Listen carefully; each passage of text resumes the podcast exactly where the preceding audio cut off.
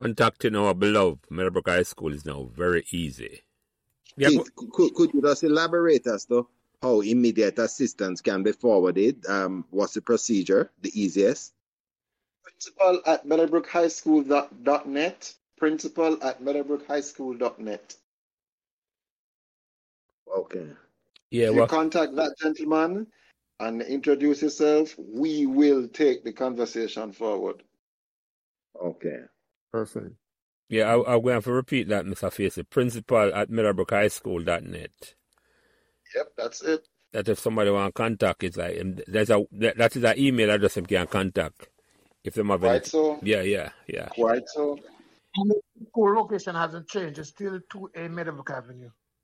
Hasn't changed. hmm So remember to like, share, and subscribe these Meadowbrook Memories podcasts so neither you nor your friends will miss another Meadowbrook conversation. Thanks.